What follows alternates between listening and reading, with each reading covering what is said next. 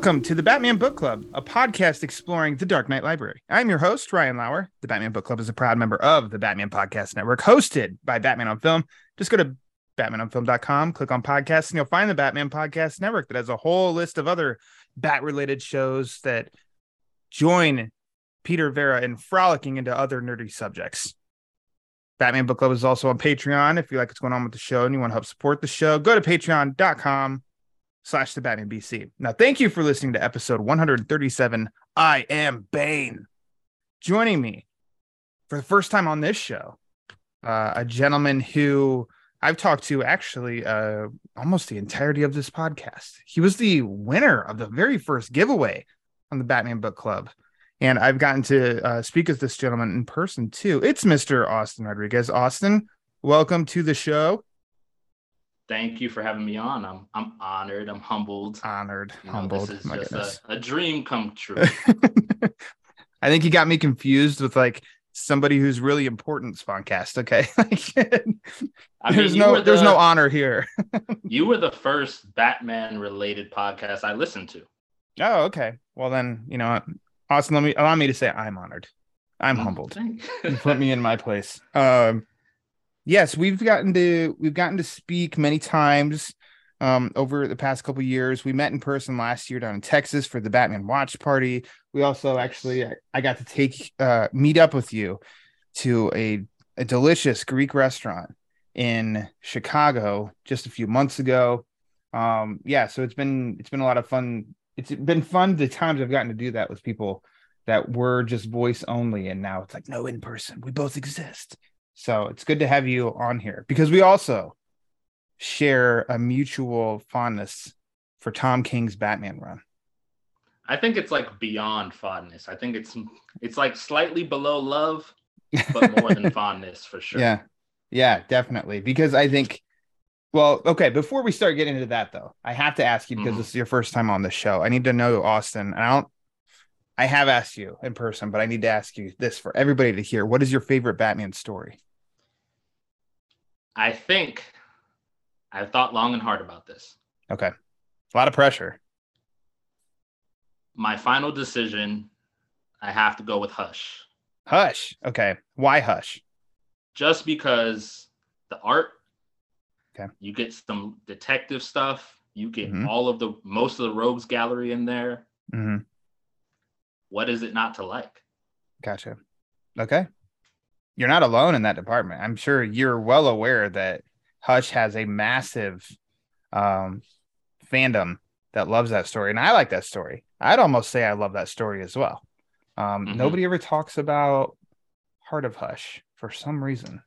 i Still haven't actually covered that on this. reading that i was You just were? reading that the other day yeah First time? second Second time. Okay. So you, you like that one. i like heart of hush too i think Okay. It's a little bit darker than hush Oh, oh yeah. Oh boy. Hush is Hush is just a it's a Jim Lee showcase that includes almost every Batman character you can think of. right. And so it is like you said of you know, it's a lot of people I think think that way of what is there not to love when it includes everything you can think of with Batman and it all looks very pretty. Mhm. That's not even adding Jeph Loeb running the story either. Um that's just like an added bonus. So um yeah, nothing but love here for Hush. Um there you go. I I feel like I've asked you that in person, but I don't know if you answered something different. I think I, I still said I think I still said hush. I think it was either hush at the time. It was either hush or it was long Halloween. I think. Ah, okay. You're a teacher's pet at that point. You're like, I don't want to disappoint Ryan. I'll just say it's a it's a long Halloween. I swear it's a long Halloween. I love it. Best story ever of all time. Um, but no, it's okay. Um, your honesty is appreciated. So let's, you know, let's stop uh dilly dallying, which is all Mhm. my fault. and let's just get into the meat of this episode. Let's talk. I am Bane.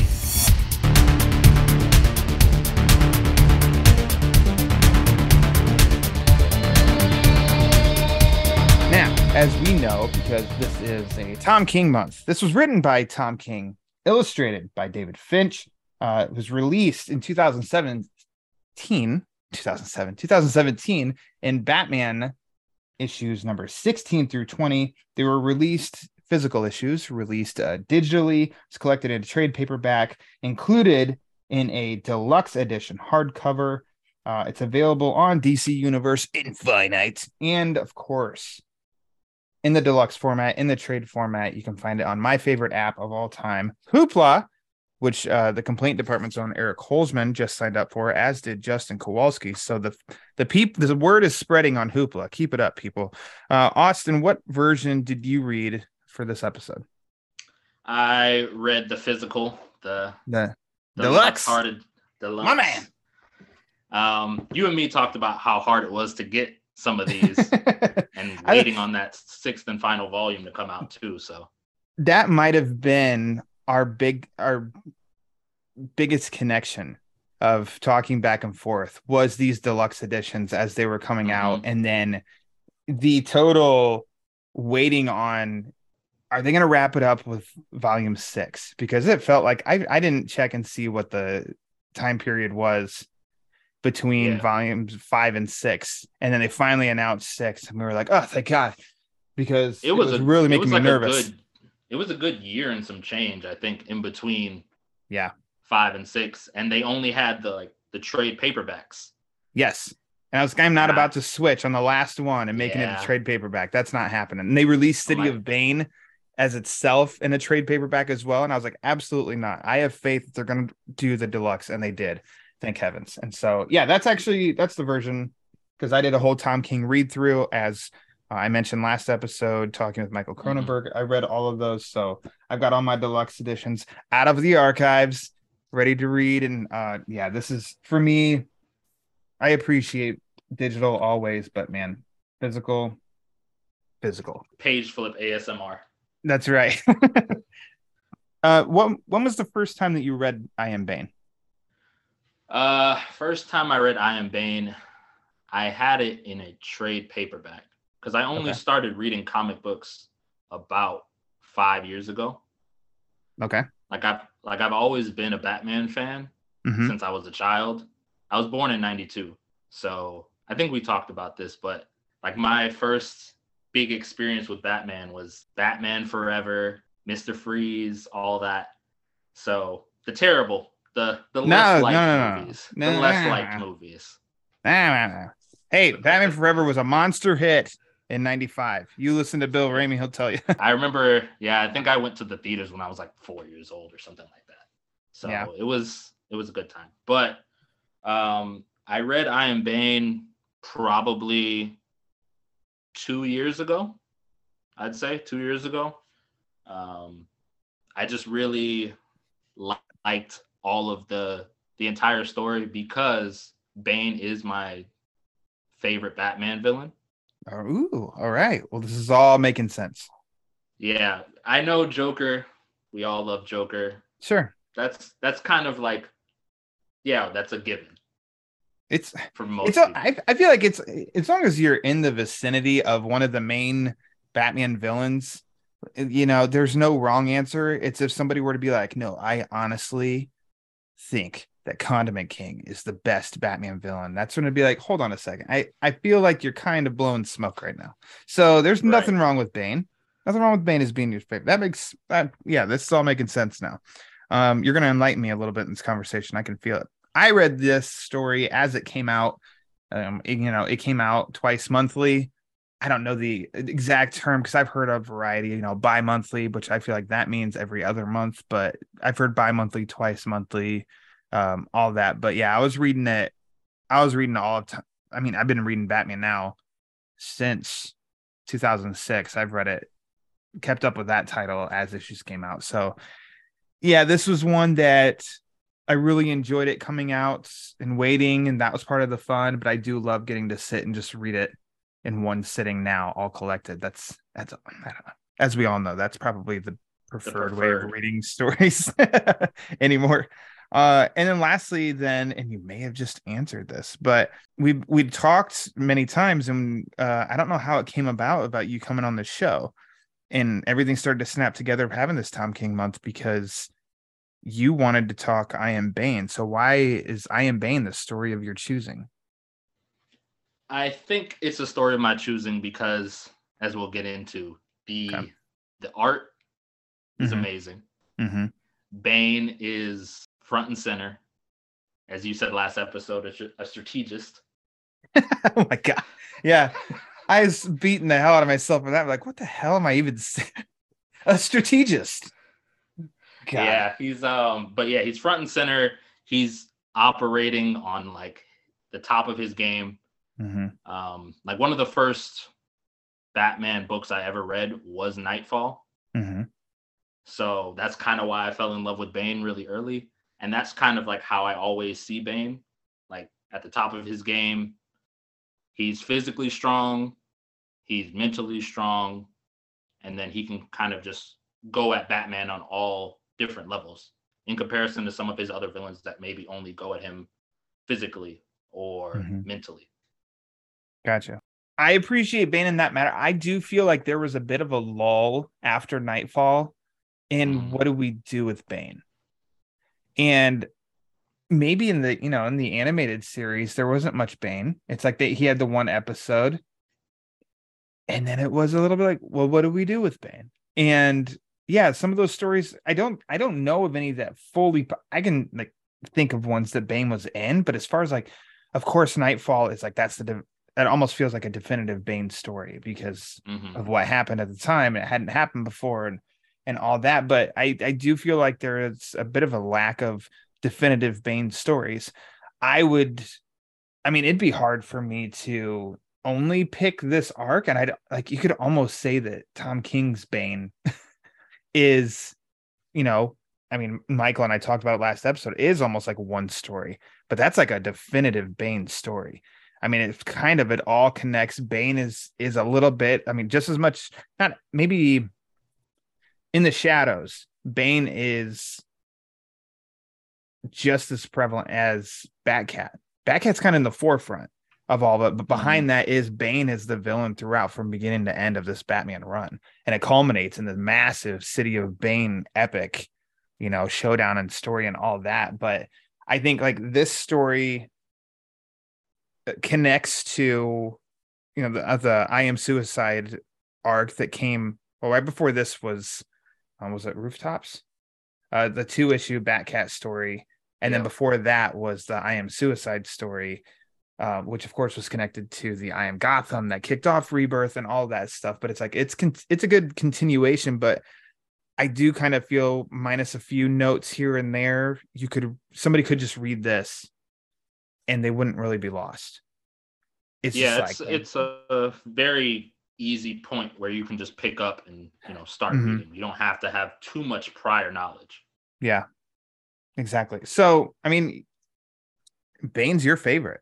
You're the Mhm. guest, and you Mhm. chose the story. So, I guess you can you can kick us off on what you where you want to attack first with all of this. I think we can just start from day one. Day one. Day one. Okay. Day one. We're going like full spoilers, right? Oh yeah, all the way. Okay. This book is gonna be six years old.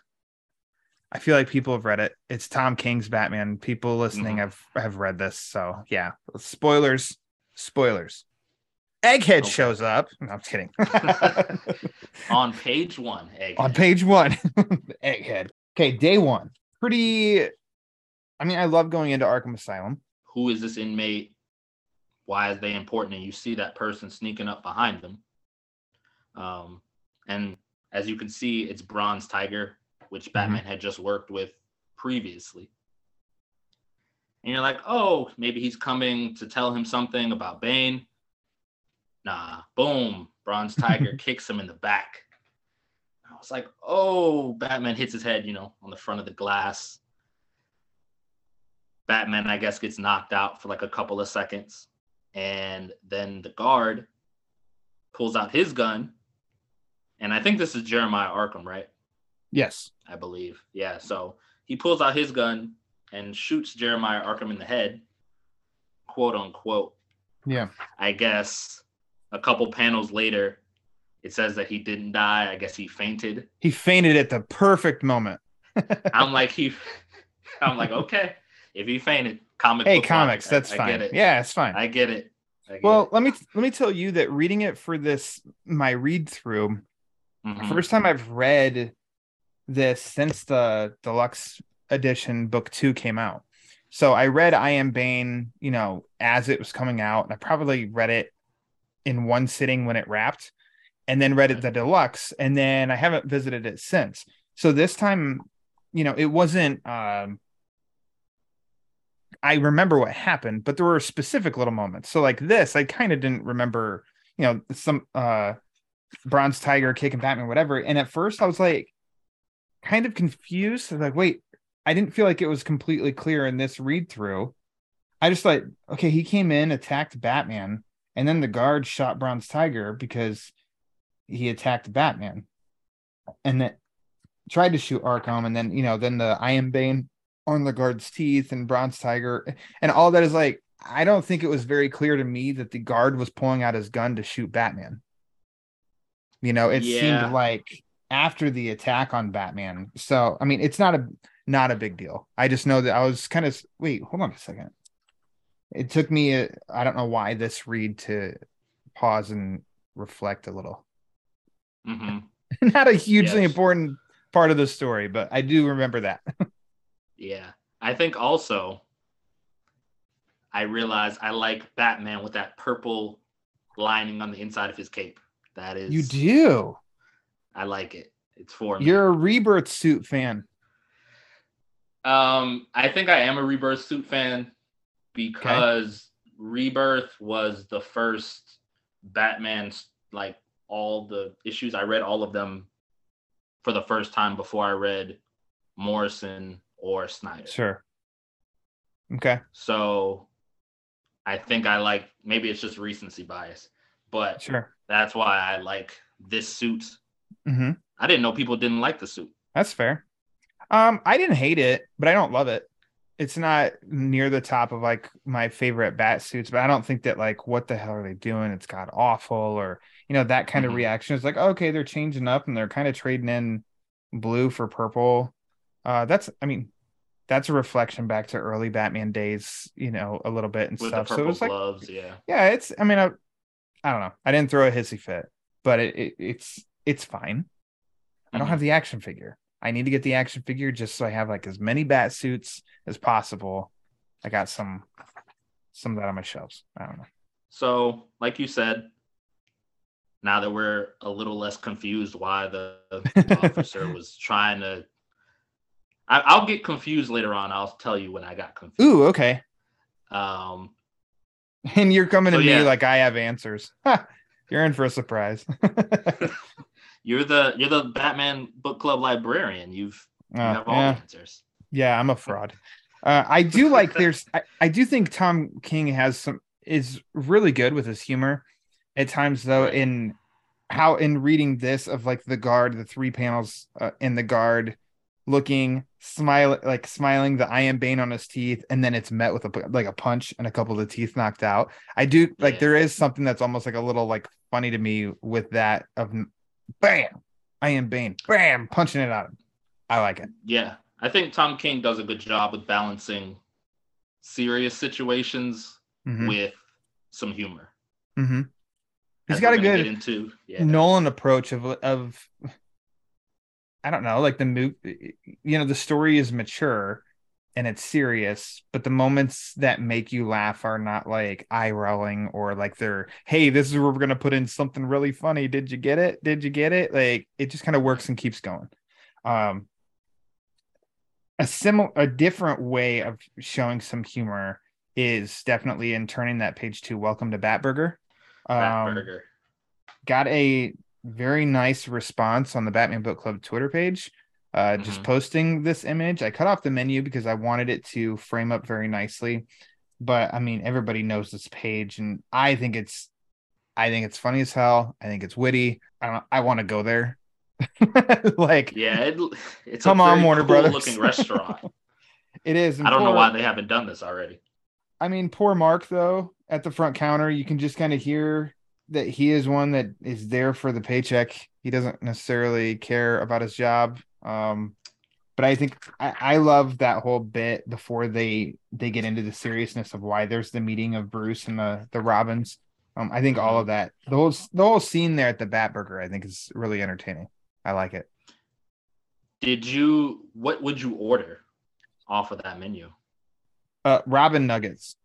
Robin nuggets. Yeah, because I'll choose, and I know Robin is not a chicken, but you know what? I it's chicken nuggets, but they got to make it Robin. I'm I'm chicken over beef, uh, pretty nine out of ten times. I'm not saying I don't eat burgers or anything like that, but I'll eat I'll eat chicken all day every day. And so yeah, looking at that, and then I was trying to think of some kind of name because uh Jacob Miller, he he asked me on Twitter the same thing and I said Robin Nuggets. But I, I couldn't I couldn't come up with like off the top of my head like a sauce, a funny Gothamized sauce. Uh, so I just said condiment king sauce. Ah, I, I don't know. I don't know. You know, it- it's not the best. it works. work. it, It works. works. What would you order? Yeah, I think I'm torn between the night wings Uh-huh. and the two face sandwich. The two face sandwich. What do you think is the two face sandwich? Um, it's probably Burnt like raw? that sandwich. that would be terrible. I was Austin, gonna say don't it's do it. it's probably like that sandwich um KFC came out with before the double down. You never you never heard of the I double don't remember down? this. No.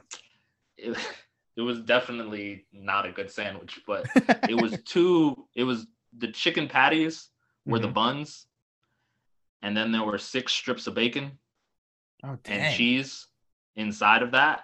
Wow. Yeah, it, it was definitely a an artery clogger. I only had it one time. You only had it like, once. That's all. It, that's all you this needed. is this is enough. Yeah. Oh man. I gotta admit though, Damian, he does get a Bat-Mite meal. Yes. Um I'd I think I'd want that and I'd want to keep the cardboard. That happened to me back in the day with with uh Happy Meals when I was a kid. Of I really Mhm. did like the structure of the Happy Meal itself and I wanted to keep it, but it's like you can't keep it. There's grease stains in it and it smells like McDonald's. You got to throw it It's away. collector's item. Yeah, exactly.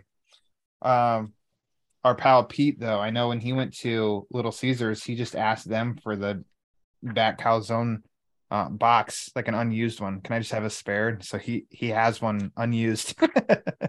Yeah, I did. I did get that back calzone though. It was it was all right. it was Little Wasn't Caesars. bad. Little Caesars is Little fine. Caesars. Like it's definitely middle of the road. Uh, it's it's fine. I can eat it, and yeah, I got it, and I tried it once. It was fine. Um, but they it was before they had any posters, and that was the part that really pissed me off. So I didn't get any posters.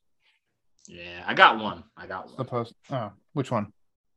Uh, it was just the one with him standing in the rain in red. Ah, that's the best one though. Yeah, You got the best I didn't one. see the rest of them. Yeah, I wanted to ask them because they were all wearing hats. I'm like, how do I get a hat? I want a hat. I just want a have hat. a hat. I want a poster. I want some of that cardboard. you don't understand. I'm kind of pathetic. I want it all.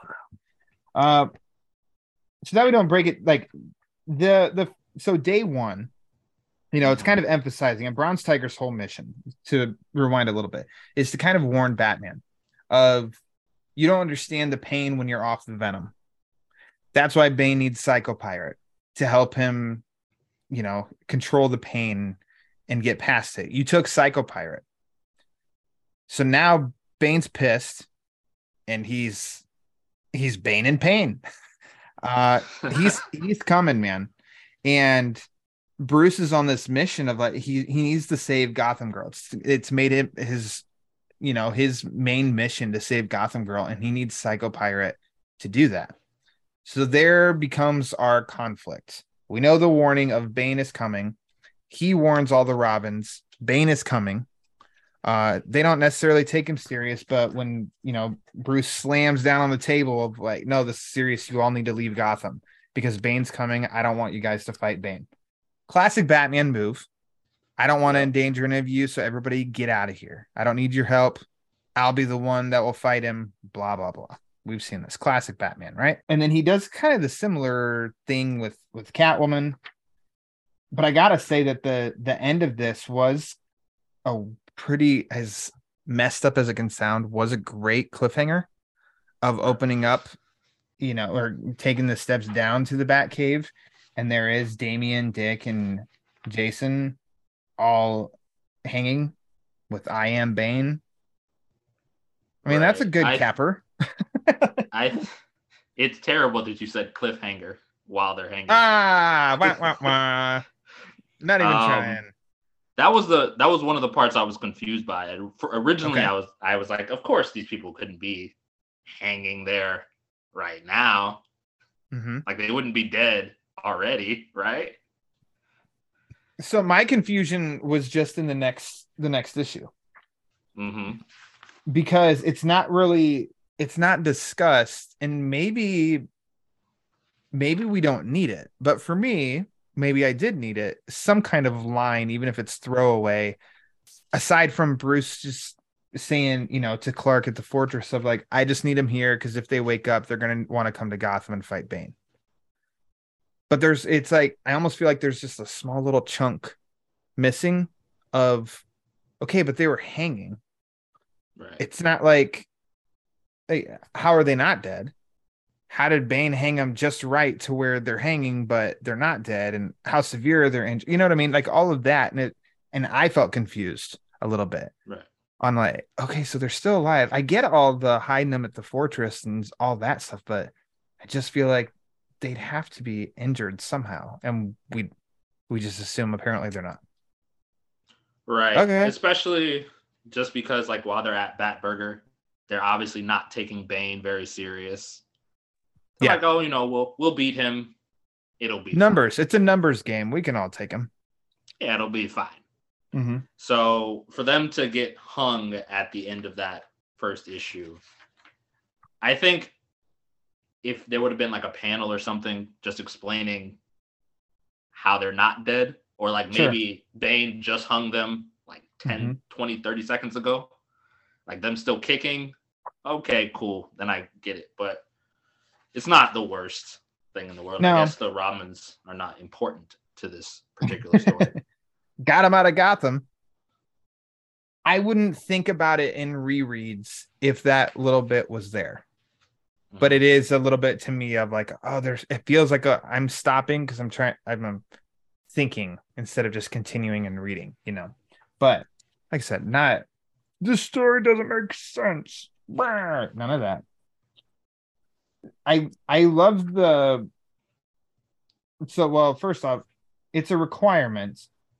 And one day I would really like to ask the specifics on this um, to a Mhm. creator of using Batman creators' names and naming everything. yes. And in this issue, I mean, it looks like Jeremiah Arkham transporting or transferring Hush to a super secret cell, but it's actually Alfred transferring Gotham Girl, but they're in Morrison Hall. Batman's waiting on McKean Clock Tower. Uh, I wrote down another. Where's the other one? Oh, Nolan Alley. Nolan Alley, yeah. So I, I just really like to know what's the, you know, what's the requirement of using artists and author na- and writer names, you know, and naming Gotham because I feel like that that have to be a lot of fun. Yeah, I feel like it's it's it's easy to do. You can name a street after Yeah, someone's last name, like Morrison Street. Ah, okay, I believe Yeah. that. That's not that hard.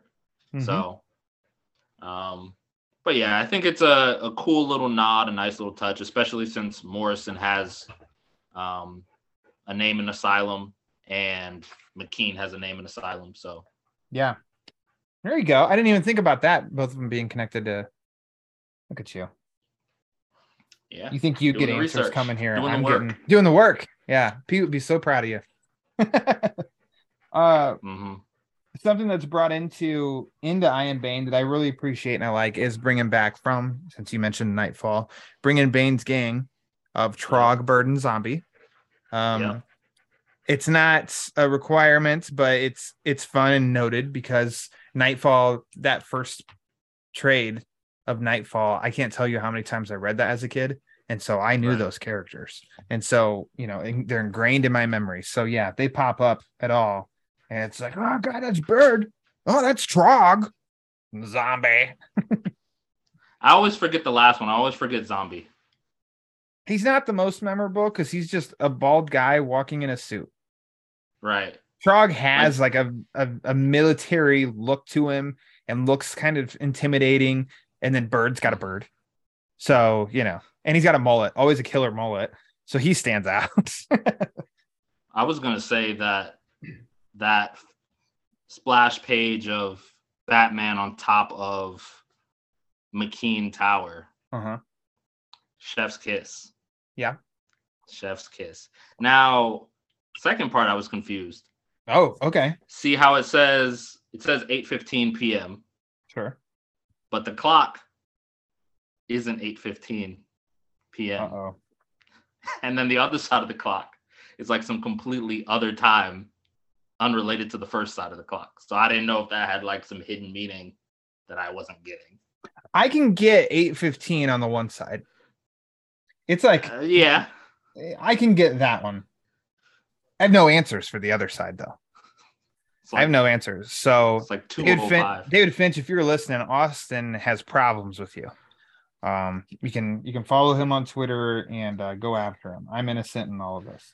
it's still my favorite still my favorite panel still my favorite panel Uh, almost looks like it's either be like a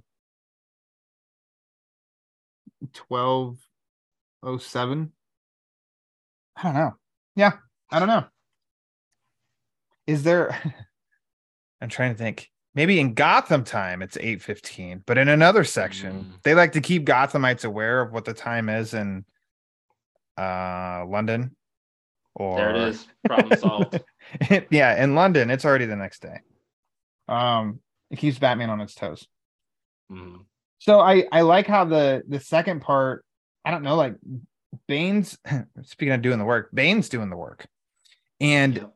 He okay. So the Robins are out of town. Well, Bane's still going after more Batman allies, and having all of them lined up. And I do love that that as you hear Bird's bird and Batman's, you know, on the on the the roof by the tower, and you hear that that bird, and then you're slowly it's zooming in on what's across the way, and Batman's figuring it out, and there's Bane on the roof across the way with Bronze Tiger, Catwoman, the Signal, and Gordon Yep. because Bane's ready to make a deal. I mean, one for four. Psycho Pirate for all of your allies. That's a pretty good deal, but Batman's that's Batman. not the worst deal no. he's being very reasonable hmm Um, but like you said, I like how when Bird's Bird, I actually found out Bird's Bird has a name. What's his name? Caw-Caw? It's Talon. Oh, okay. I probably like knew, probably read that and I just forgot because it's just like it's I like saying it's bird's bird. Yeah, it just And yeah, rolls off the tongue. That could be the eye rolling way of like Ryan, you can't admit that you don't know the name. You got to make up a story. No, I don't remember the name because I've always thought bird's bird. Bird's Bird works too. Good old Um, BB. What's your familiarity with Psycho Pirate before this? Nothing. Nothing. I know he's been around. Mhm. Uh, there are works in DC Universe that he's involved in that I didn't read until after this story. Did he show up, or did you watch much of Arrowverse? I did. I watched most of the Green Arrow. Okay, Did he show up in the crossover with Batwoman? I think he did. Okay, because I th- I thought he did. I- Um, yeah, I haven't seen too much Psycho Pirate. Yeah, I want to say they used him more in like the 90s okay. for whatever reason. I read Crisis on Infinite Earths last year. Something Mhm. makes me for the first time, and something makes me think that he was in that. And whoever's listening to this now and has a definitive answer on that and wants to rip my hair out, I apologize. Um, but I feel for some reason that he was he popped up in that as a big book, as a big undertaking. I don't remember Yeah. many specifics. There was was a lot an of people in intimidating story. Yeah, there's A a, lot lot. of people in there. So the day three issue, the Mhm. third issue in this, um, issue number 18, is a very interesting issue to me for a variety of reasons. Uh, most prominent is that we do get a we do get a good mix of flipping back and forth in stories. So we have the main one, uh, Batman versus Bane again. Now this is different than what we saw in I Am Suicide because that one was almost like uh, that was a raw version of Bane, pure strength, just his body taking on Batman. This one, Bane is freaking massive because he's all hooked up on Venom, and he is just here to uh, destroy anything and everything. So we have this massive showdown drawn perfectly by David Finch of Bane versus Batman, and it just really feels like Batman doesn't stand a chance. Cut with this is basically the flashbacks of Bruce and Bane's upbringing, their lives. Mhm. What I find most interesting about all of it, though, is like Bane was kind of born out of necessity. For him to survive, you're seeing what he had to do in Santa Prisca. Bruce's path was chosen. Right. Which one do you think is more dangerous?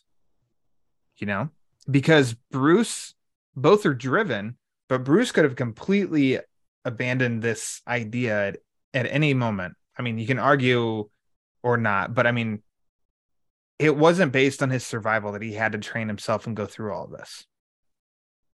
Also, a little easier because he was born in wealth. But Bane is in a prison, pretty terrible conditions. Had to, there was, it was death or this for him. So, with that, different motivations, relatable up like uh paths or preparation and stuff. So, I guess what do you think on who is more capable, who is more methodical, who's more dangerous, who's stronger? Um, I think that, like you said, Bane was kind of it needed to happen. Like Mhm, if he didn't, there was no option not to become who he was. mhm. Because if he doesn't become Bane, then he dies as like a child.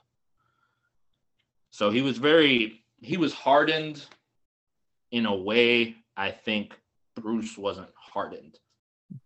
I think it's like you see when they're juxtaposing them.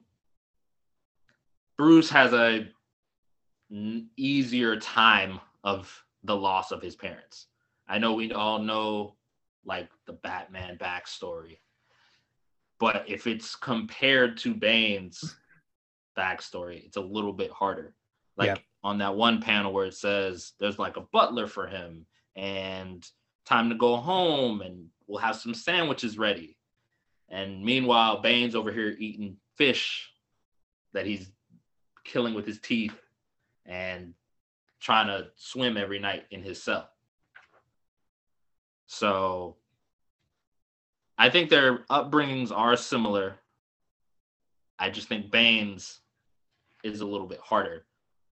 And I guess it gives him a little bit more drive. I think they're both very driven individuals. Hmm. And that's That's why another reason why I like their dynamic together. I think Bane's a little bit more, he's more unhinged Mhm. uh, because Batman is more controlled based on all on this upbringing. I love, I really love the one that you got to use a favorite word of mine, juxtaposition. Um, Mhm. but two, I love that that I love them using that. Uh, whether it's, I, I feel like it was probably scripted by King to do this. If not, then Finch proposed. I don't know. However, whoever was in charge of this idea and then how it looked in the end result. So I guess both credit both Tom King and David Finch for. I love the pages that are doing the side by side with both of them because there is a lot to say between the two.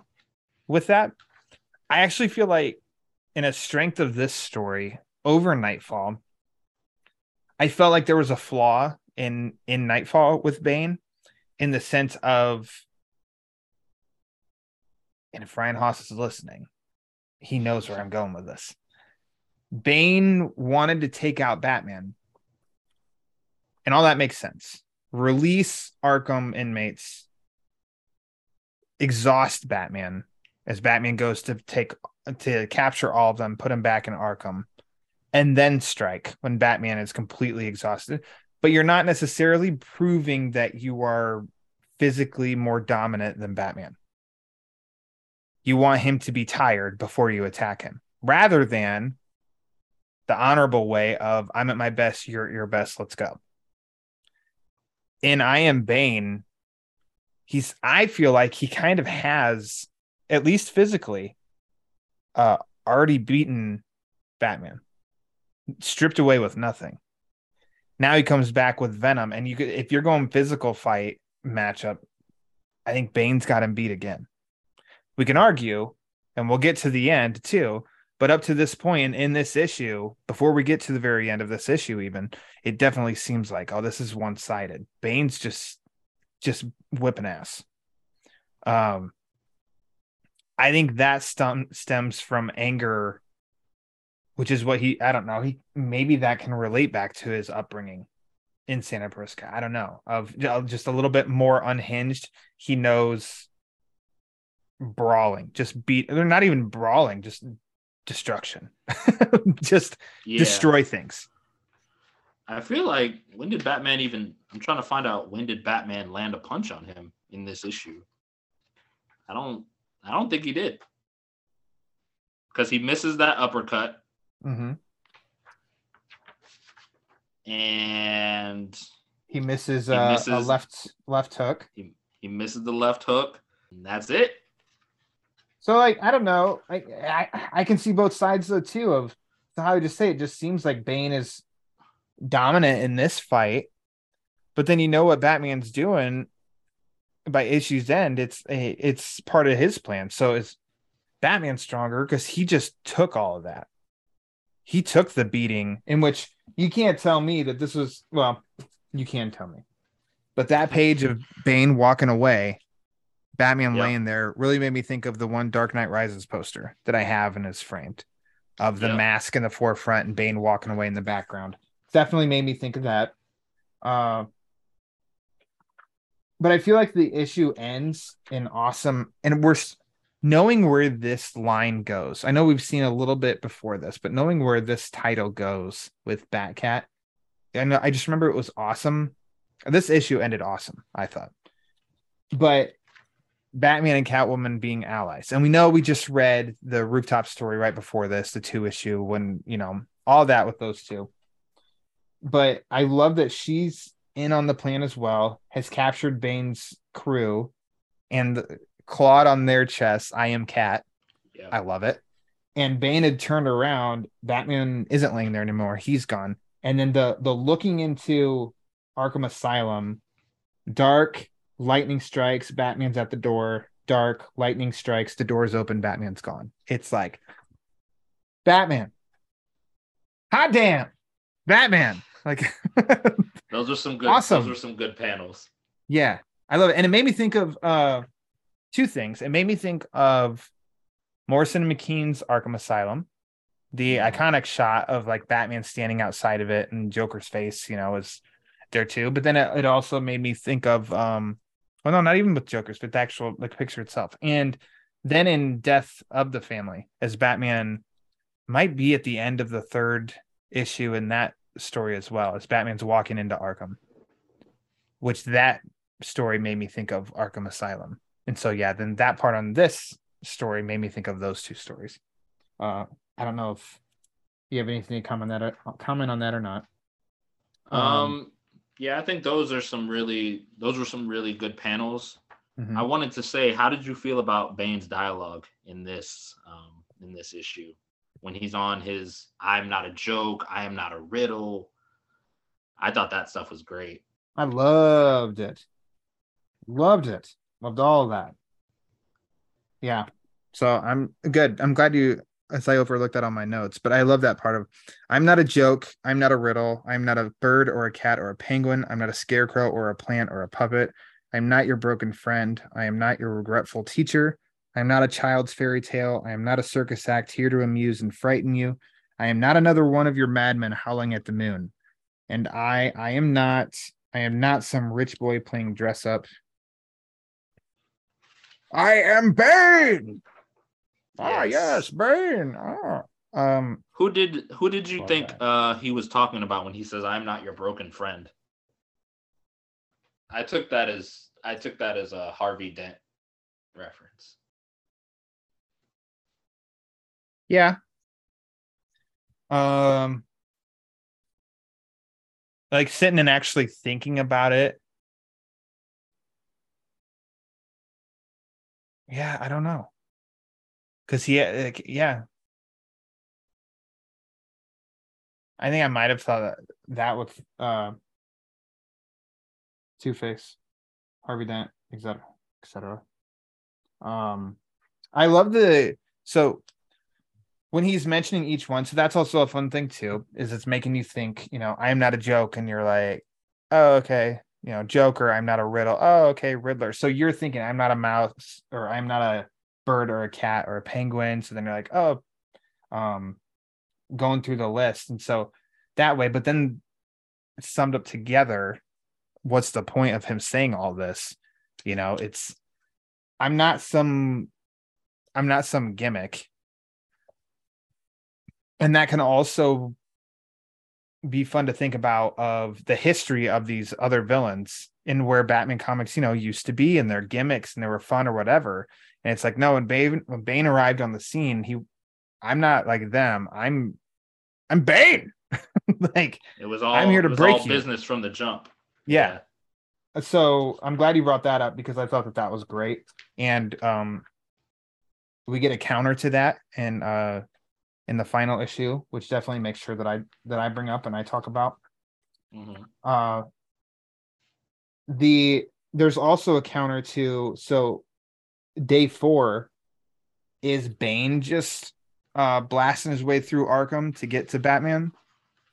We get the opposite of that in issue number 70 which is the issue following the Knightmares arc and batman is basically going through all of arkham taking down everybody to get you know to uh basically face off bane or and or thomas wayne. So i like that we get that and it almost brings a little full circle by the end of the the title. But here i mean you just kind of name check who all you're getting. And i thought it was interesting the book wrapping with you know or book ending this issue book ending with Maxie Zeus as Yeah, he's reading uh parts from Inferno, also known as Dante's Inferno. And then I think I wrote it down, and then the it ends with you know the marriage of heaven and hell. And I think so King uh I feel like is a, a highly intelligent man that is very that is a well-read gentleman. Um I am not. like I can I get I don't have a list of this, but I do have of you know Dante's Inferno and the the marriage of heaven and hell. But I I do like there's it's very poetic using that here. I think in the issue, the meaning of those two writings applied here with Bane and Batman. Um it is I don't know, there is something that's really cool to stop and think about why it's being used, what connections are made. One can't exist without the other. Uh, it's it's interesting. There's more than just as much as I love the ironies of Batman and Joker's relationships. Uh, I do also I do appreciate measuring up like Batman and Bane relationship as well, which I think King did a great job, not just in this story but in the whole run. Right. Yeah, I think I think starting it off with Dante's Inferno is just kind of letting you know that hey, Bane is coming into to Arkham. It's like abandon all hope. Mhm. It's like going to hell kind of deal. Mhm. So it's like I oh shit. Arkham. Yeah, it's just like Arkham is a crazy place.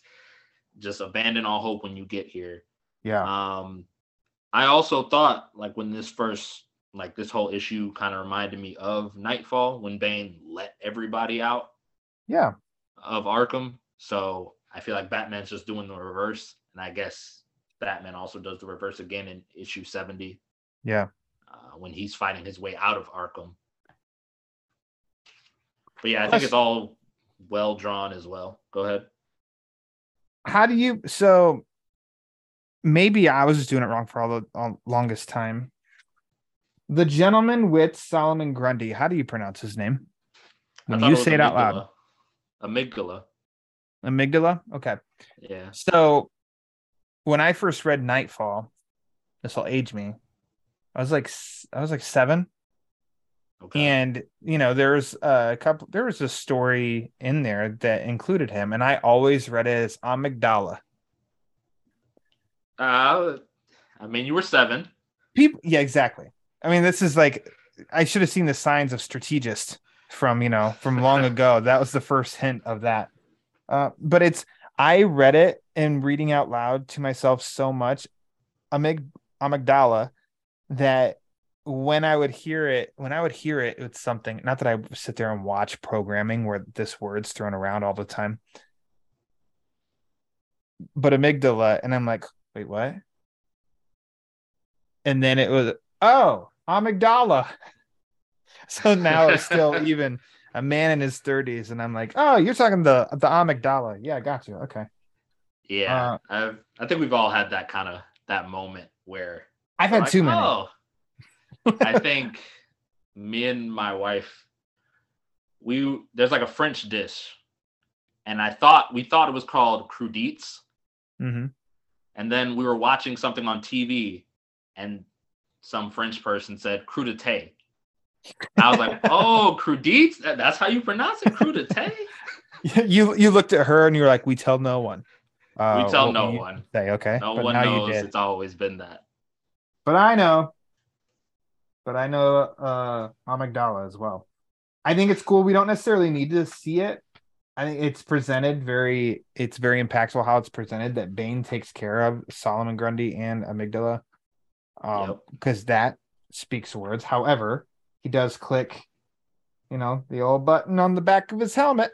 Gets And- a little extra juice. whoa oh man and I, I love that when he breaks through that steel door of you know he he meets up with jonathan crane uh this is just i just think the issue i said it's like very action packed there's a you know there this story is connected to what tom king had done before this in the run.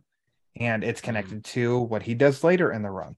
This after this confrontation you know there's a big break of bane and then when he you know reappears in the run you know it is like ah but like this is a great issue of like man there's just action and fights and just bane making his way through arkham. I just i love it. I love the pacing of it all. And you know that it's not for nothing. There's a reason you know and what he's striving toward and going after you know is is batman because batman is between bane and psychopirate so like there you know what i mean? It's not just doing this just so that it looks cool because though that's great you do need substance with a story for it to stick. Um Right. so i i i really like this issue and you know another great spread two page spread of batman and bane like bane gets him but bane's all bloody half his mask is ripped off batman seems ready to go and i mean then you turn the page and then it is you know uh zeus who just loves to scream this stuff in the hallways apparently um Yeah, learn- I thought that. learn all I of thought you. that. I was like, all right, Maxie, just calm down.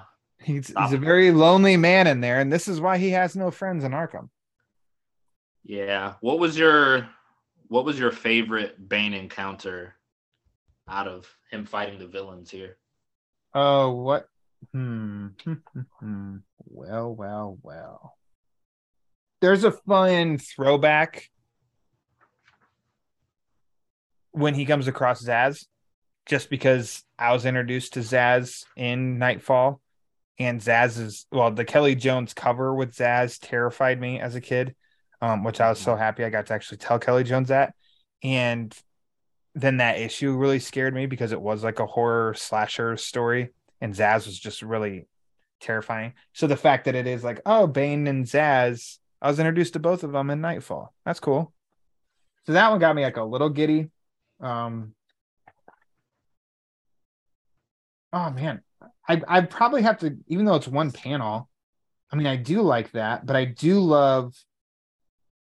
I love Scarecrow always, and so I like that Crane it like is toying with him and thinks he's getting the upper hand, and then that doesn't happen. So then I could say maybe that's my Austin. I don't know. I yeah, I think I think first place would be his interaction with Freeze. That's Because awesome. when Freeze when Freeze says a perfect human injected with the highest possible dosage of venom couldn't Yeah. hope to emerge from anything over 1500 cubic pounds. And at the time he's in 27, 37 Mm-hmm. cubic pounds, and he just shatters it. Yeah. He's like impossible as Bane walks away. Not impossible. There's something about like a, Yeah. the the matter of factness when villains have that of they're like I like how it's the story just continues because he's just like he's not sitting there, uh, you know, uh, a cat playing with his food or anything. It's like taking care of business and continue on what he's doing on this path. Impossible, Yeah. not impossible, as he continues. I'm Yeah, he's like- not impossible. he's on- He's on a mission, just you know, plowing through everybody. Throws flamingo. I gotta go kick air. Firefly's ass. You know, the big. I threat. get why everybody. I get. I get why everybody fought Bane. I don't understand why he sent Mad Hatter. gotta Mad get them Hatter all. just punched through the face. It's a Pokemon. Uh, I gotta catch them all. I guess, but uh, the the final issue. So, I mean, what a cover on that one as well. That's pretty. That's wild. Well done. Yeah, that's a that's a great cover. great image and what i love so it is almost so you get the two page spread of batman of almost like the flashback of the first issue not first issue of rebirth because but of the i am gotham arc second Yeah. issue of batman rebirth and him on the plane you do kind of get a little bit of a of a connecting the dots a quick catch up here of it's all it's all connected but I brought this up last episode. Um, I know you heard it, but I'm going to bring it up again. That I just love the page of Batman in response to Bane. This is the end, Batman. And Batman says, You know how many times I've heard that? Rest in peace, Batman. There's no escape, Batman. Time to die, Batman. Every night, over and over and over for so many years. This is the end, Batman. Every damn night, and yet I'm still here. And he's like a crouched reset, kind of like I love in The Dark Knight Rises when the big fight at the end and Batman goes up the steps, turns around, and does like a reset. I just there's something that's kind of like awesome, a really awesome feeling with that for me for some reason when Batman does that. And here, you know, he just got his ass beat again, bloody and all that. But then it's like, no, because he's Batman. And, and it's exactly it, like he's even said. And yet I'm still here. And there he is. Oh, I love it. I just love it. Yeah, I think it's I think it's great. To my knowledge, I don't think he's ever said anything like this before. Not to my recollection either. Not to my recollection, yeah. So it's just kind of like encapsulates the enduring Mhm. spirit that he has. To like, I'm always gonna keep fighting, even though I've been getting beat down for a couple issues now, but I'm still gonna I'm still here. Yeah. And then it, what's Bane say, and I and that's why I, I love this kind of matchup like this too, because it's not like what he just said scared Bane. Because what's Bane's response? I'm gonna kill you. And which Batman like a continuation, like he was interrupted in what he was saying every damn night. And then rah, you know, and then they're they're at it again. And I mean, I think Bane has. I mean, it's another bit of Batman enduring uh punches, but we get in and out um of something else. So this is a a trend that we could end up seeing from Tom King of the narration you're seeing, you're not sure who's saying it. Right. Um, sometimes I think pending my mood sometimes and pending what's being written, how the story's, you know, uh unfolding, sometimes it can get on my nerves. And then other times it's it's fun to sit there and read something that's connecting to what you're seeing, but it's not apparent how correlated it is. Mhm. And then you get to the end, and then you you do have the benefit now of like, oh, okay. So take the the wedding issue. You have a Batman writing a letter on the left side, Catwoman writing a letter on the right side. There's just different ways you can go back and read that issue. You read it in it like each page, like you would any comic book, and then you get to the end, or you can read it now, only reading Batman's side, then going back reading only Catwoman's side, like a variety of ways to do that. So this here, it was with me of kind of like I read it because I forgot where it was going. And then I did go back and I I only read the captioning after I finished up the issue. And I I don't know how do you feel about all of that period? I originally when I read it, I felt like it was him talking to himself. Yes. Like Bruce. I think I started to too. Even this Yeah. reading, and I was like, "Oh, it's Batman talking about." Wait, hold on. This doesn't make sense. That's not. That's not Bruce.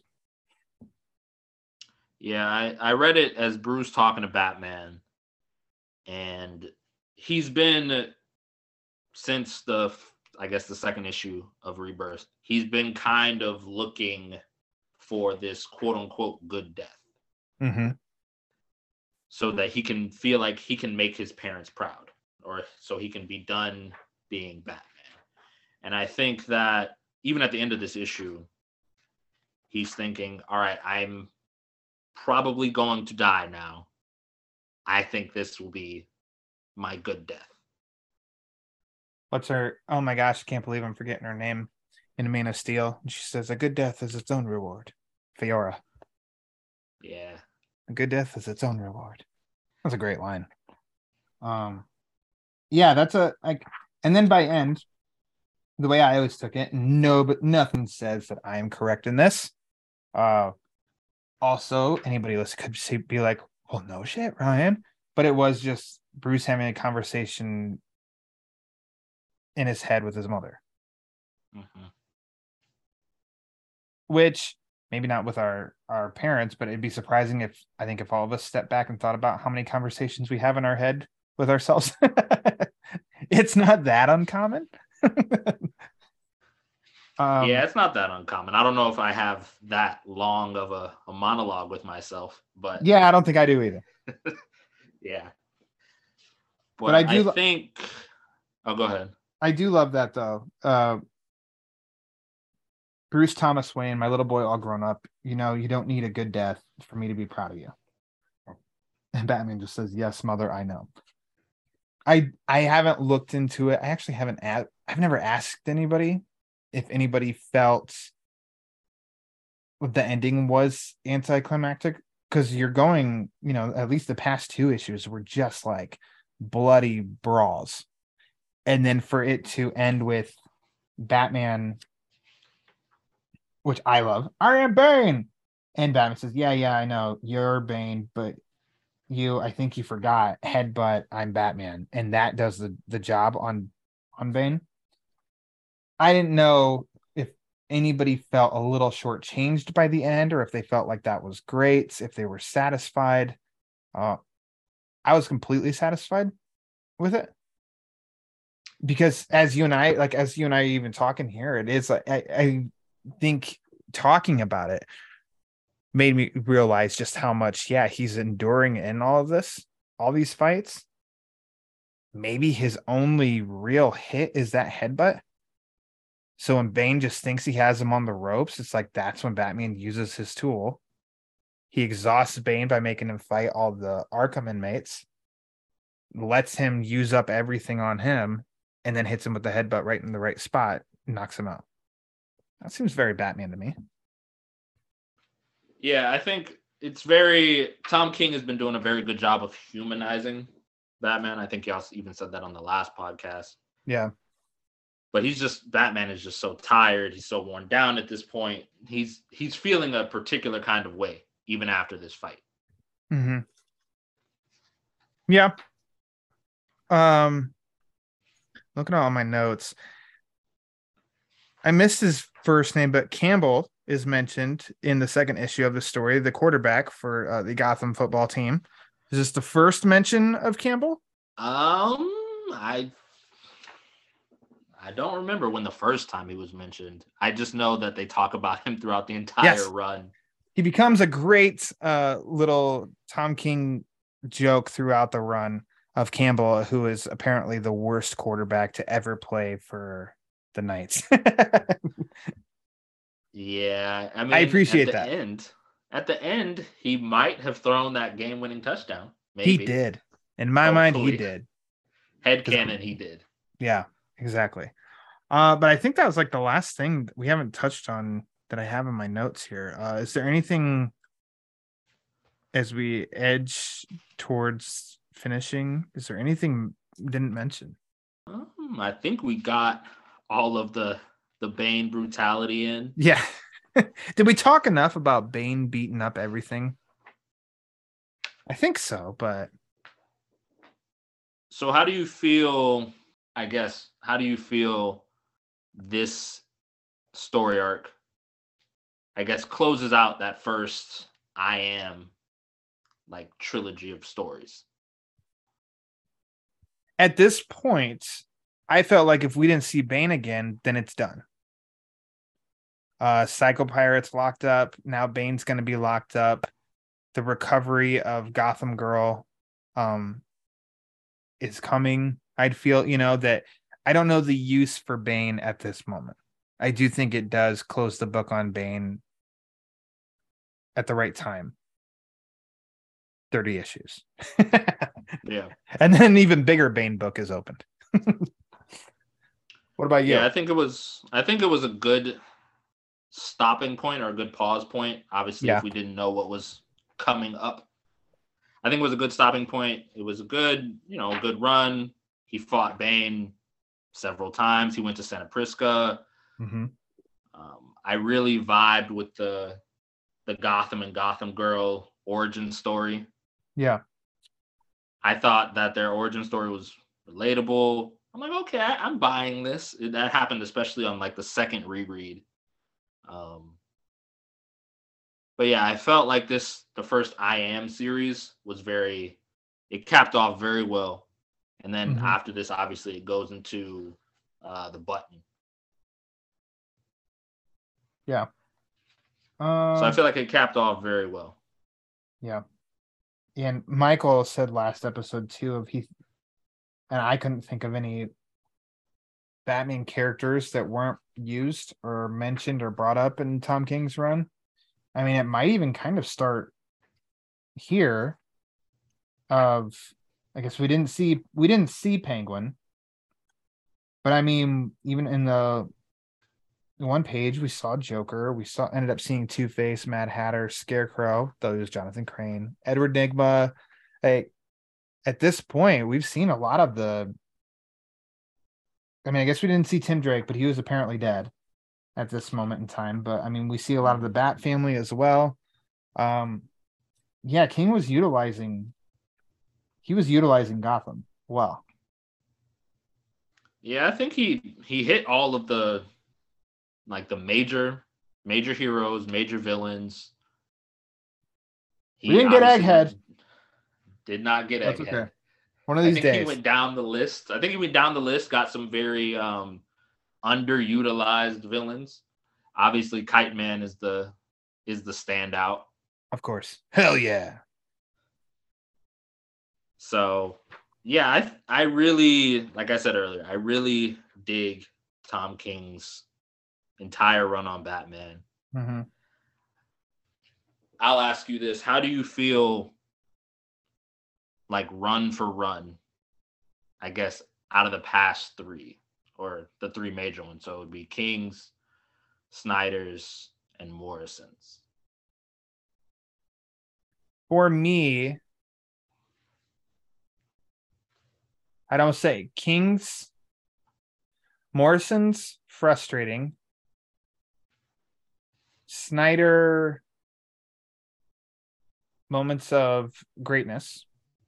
King's most consistent. Morrison, his was he had quite a good ride, and then RIP, as I said on this show, really frustrated me. So experiencing that as the run went through was a lot of fun because he was introducing a lot of stuff that was like, man, how does this connect? And then I don't feel like it fully did. It's like he was building up for RIP being the big ending, and then he got to RIP and was like, I'm not done. So eh. Snyder had like it came out the gate with Court of Owls, which was great. I think Death of the Family is great. Uh, and then it and then from there on, he had some zero year moments of it were really good. Other moments I was like, eh. Uh, Bloom, I was like not really a fan of. Um, so you know, I mean, that one was like up and down, but when it was up, it was really up. And then Kings, I just kind of feel like it was just good throughout. I got a little impatient with the Knightmares arc. Um, I, was, I was ready I to actually liked. I liked the very last issue of the Knightmares arc, the one where the, it's the dance, right? the one where they're dancing Yeah. throughout like their different suits, the different eras. I really, I, that was the one thing I told Tom King when I met him at um MegaCon Orlando. I'm like, I know everyone loves like when Bruce and Selina and Clark and Lois go to the fair. Yeah. But that end of that Knightmares run though. that What'd he was- say to that? I like that. He said, I don't I think he said not too many people say that. And I'm like, yeah, but they're dancing through the eras. You know, it's beautifully well drawn. Mhm. The suits. So it's this- kind of it's it's more Batcat. This Knightmares read through was better because it was at my pace. where Mhm. even twice a month with Knightmares wasn't fast enough for me because there was also the two flash tie-in comics uh as well so that prolonged finishing the Knightmare arc and getting because i mean we ended with you know uh thomas wayne batman behind bruce as bruce is hanging over alfred. That was the last image. And it was like oh what does this mean? And then we had Knightmares for four months. Literally. Yeah, that was that was probably a little long.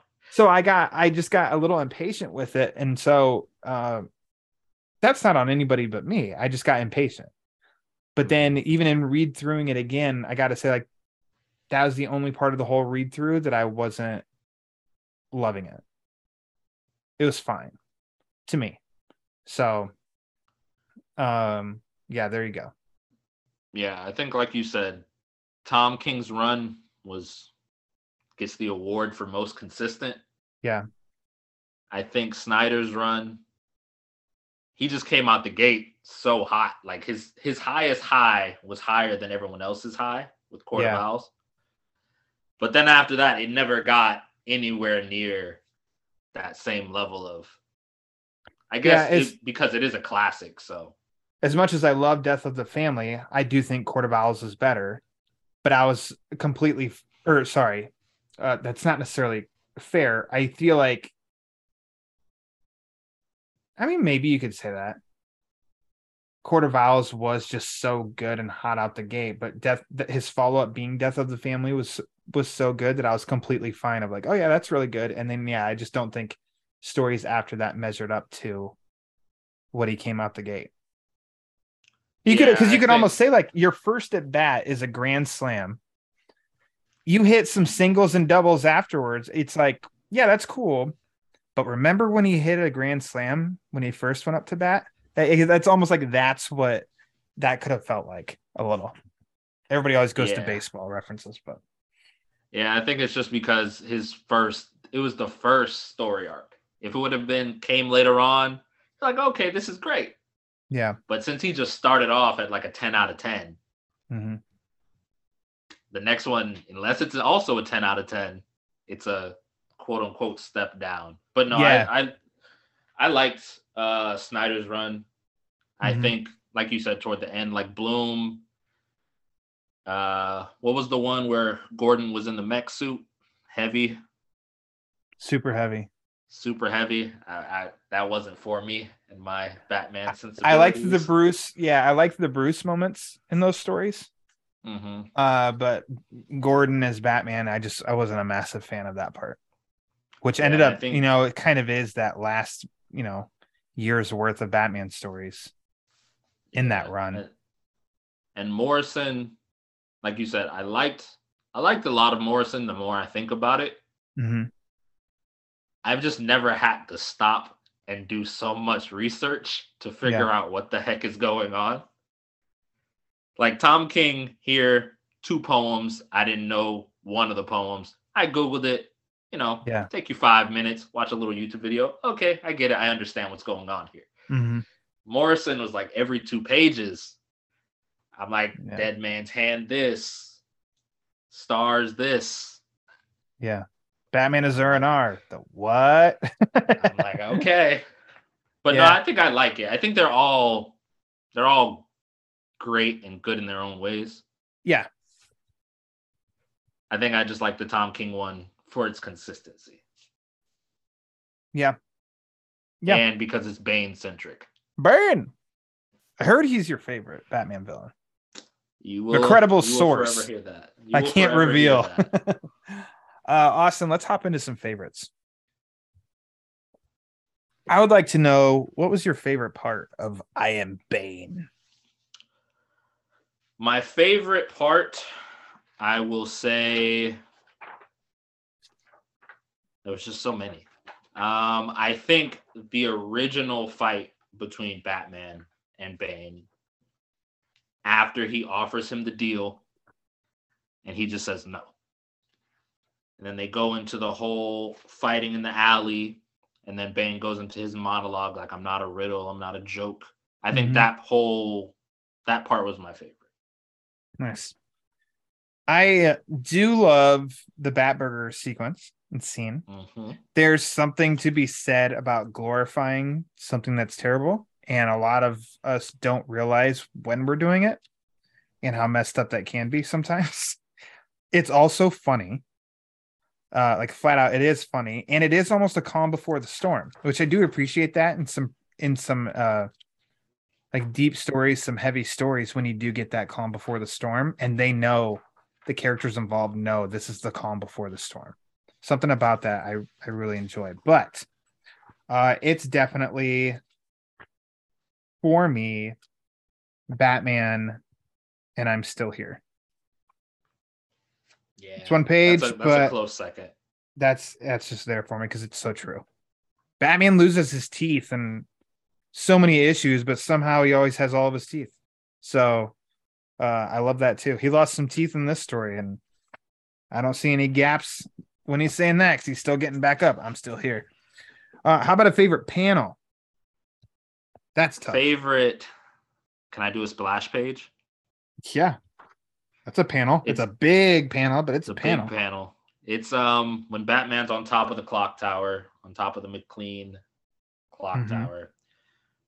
It's just drawn so well. David Finch. The cape is flowing.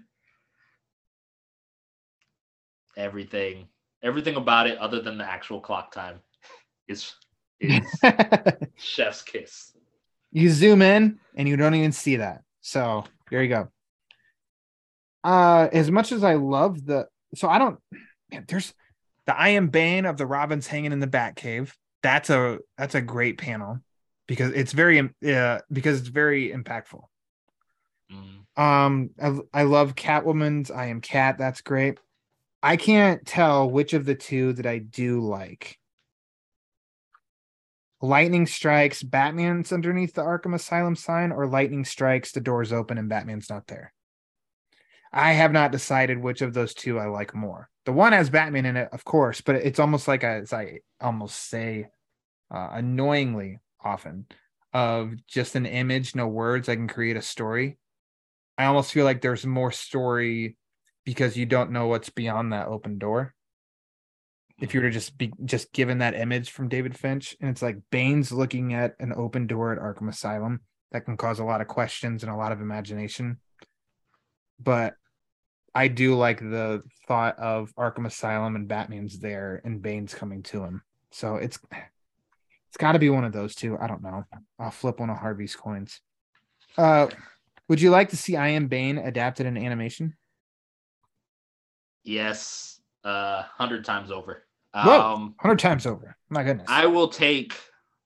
I am still waiting on this kind of Bane to be represented in any type of like animation and or live action. I think that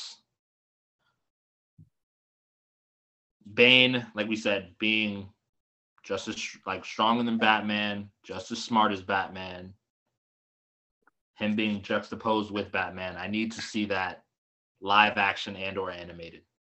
Gotcha. Okay. I would love it. And I think you can make a movie out of it by including uh the I am suicide portion of Bane Yep.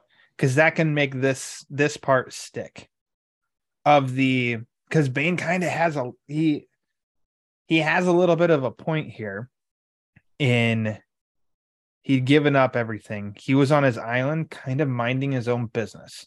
He's like, I didn't even go to Gotham to get Psycho Pirate. I had somebody else do it and bring him to me. And then you broke into my island and took him to where now I have pain that I can't manage, so I've got to use Venom.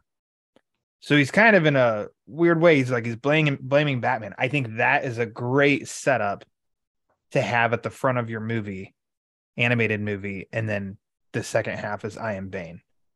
Build up to all that destruction, Bane fighting, blood, and Gotham. It's like that that could be an awesome animated movie. And you'd get your your Bane that you've that you're longing for. I don't ask for too much. I don't ask for much. Just give me Bane hooked up, destroying everything. Rah! Uh, I think that could be a great story. Yeah, Uh, it would work. Austin, final thoughts. I am Bane. Um, I think it is a must read. Must read. Um, My goodness. I feel like it's a must read.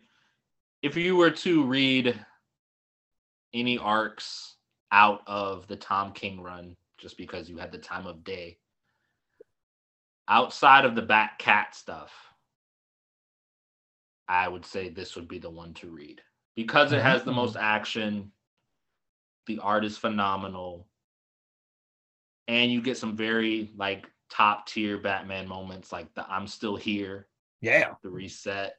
I am Bane. get, yeah, I feel like you get everything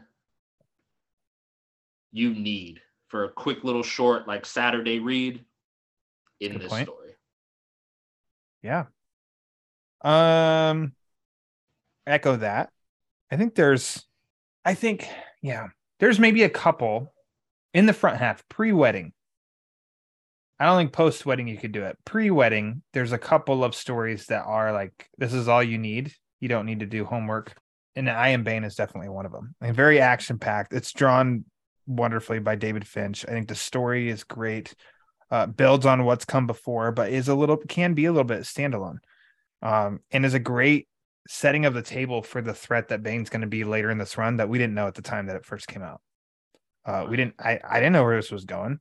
Uh, so it was, I don't know. It was just really well done, and I I think it is of it this run. And so by saying this run, you have to include this story as well.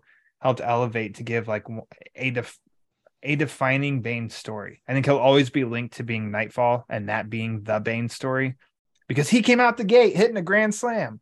Uh, but this one's up there too. Of it's one of the best Bane stories, um, and I am Bane is included in that. So there you go. I am Bane. If you haven't read it, uh, we just spoiled it, but go ahead and read it anyway because we didn't ruin it completely for you.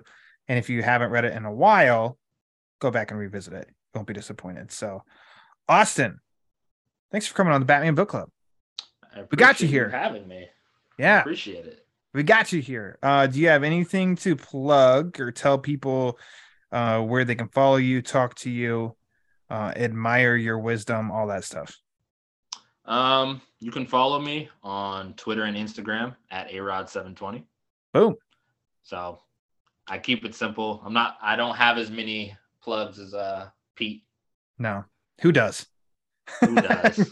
I mean, who does really? Looking back on it all. So awesome. Follow Austin there. Uh, that's how we got to talking. So uh, I think he'll talk to you too, and he'll be a gentleman about it. As long as you say that your favorite story is I am Bane. Start Uh, off with I am Bane, and we can get to Yeah. I am. Bane. So, anyways, uh, let's talk about I don't know politics. I'm just kidding. So, if you want to follow the Batman Book Club, variety of ways you can do that. Instagram and Twitter at the Batman BC for latest episode drops, upcoming episodes, sometimes some giveaways. Austin's familiar. Uh, make sure that you subscribe to the Batman Book Club YouTube channel. Uh, Road to No Man's Land is the journey I've been going on with Peter Arbera.